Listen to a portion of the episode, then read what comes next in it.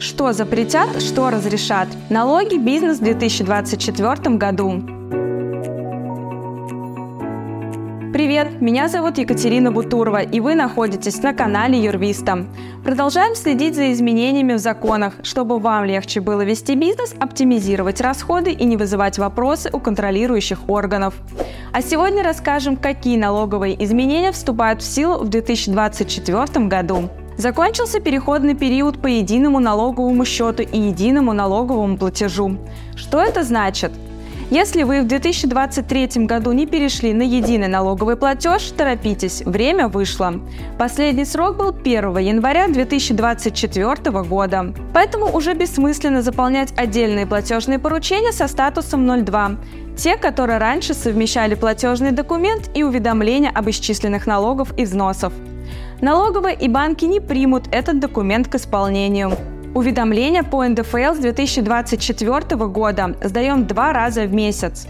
Первое уведомление за период с 1 по 22 число сдаем не позднее 25 числа каждого месяца, а налог перечисляем не позднее 28 числа. Второе уведомление за период с 23 числа по последнее число месяца сдаем не позднее числа следующего месяца, а налог перечисляем не позднее 5 числа следующего месяца.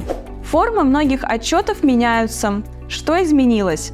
ЕФС 1, 6 НДФЛ, 3 НДФЛ, расчет по страховым взносам, налоговая декларация по УСН и появилась новая форма книги учета доходов и расходов. Например, отчет ЕФС-1 содержит те же разделы и подразделы, но изменился порядок заполнения. Налоговое администрирование, новые полномочия ФНС. С 1 апреля 2024 года налоговая имеет право Первое. Ставить на налоговый учет иностранных граждан, предпринимателей, компании.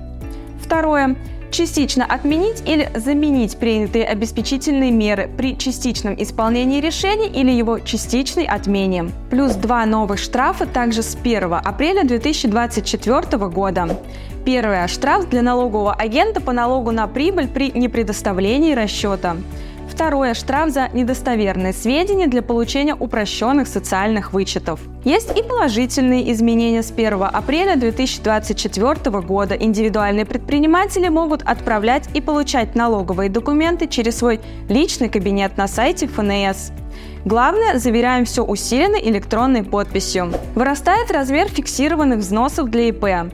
Страховые ежегодные взносы для индивидуальных предпринимателей состоят из двух частей – Первое – это фиксированная сумма устанавливается каждый год законом. И вторая – это 1% от доходов свыше 300 тысяч рублей. С 2024 года фиксированные взносы выросли до 49 500 рублей.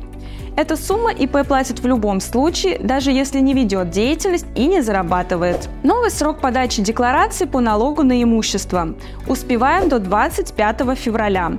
Кстати, в этом году дата выпадает на воскресенье, поэтому крайний срок переносится на 26 февраля, понедельник а уведомления подаем еще раньше, до 1 февраля 2024 года. Еще два изменения по налогу на имущество.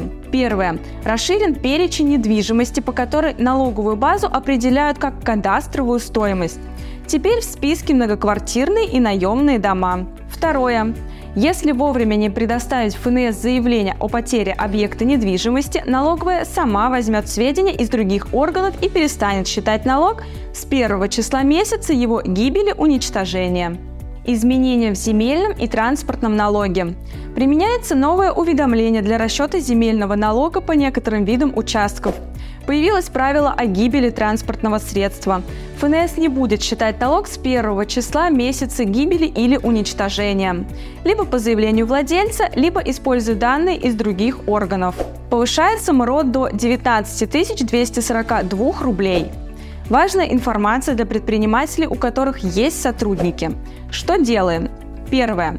Проверяем размер зарплаты каждого работника. Второе.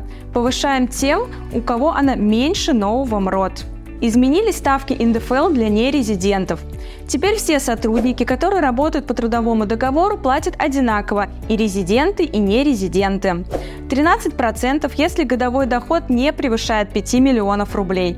15% если годовой доход превысил на эту сумму. Учитываем изменения при перечислении налогов. Ограничили размер компенсации дистанционщикам. Теперь за использование в работе своих программ, техники и оборудования установлен максимальный размер компенсации – 35 рублей за рабочий день или же сумма документально подтвержденных расходов. Определить этот размер нужно с помощью дополнительного соглашения к трудовому договору.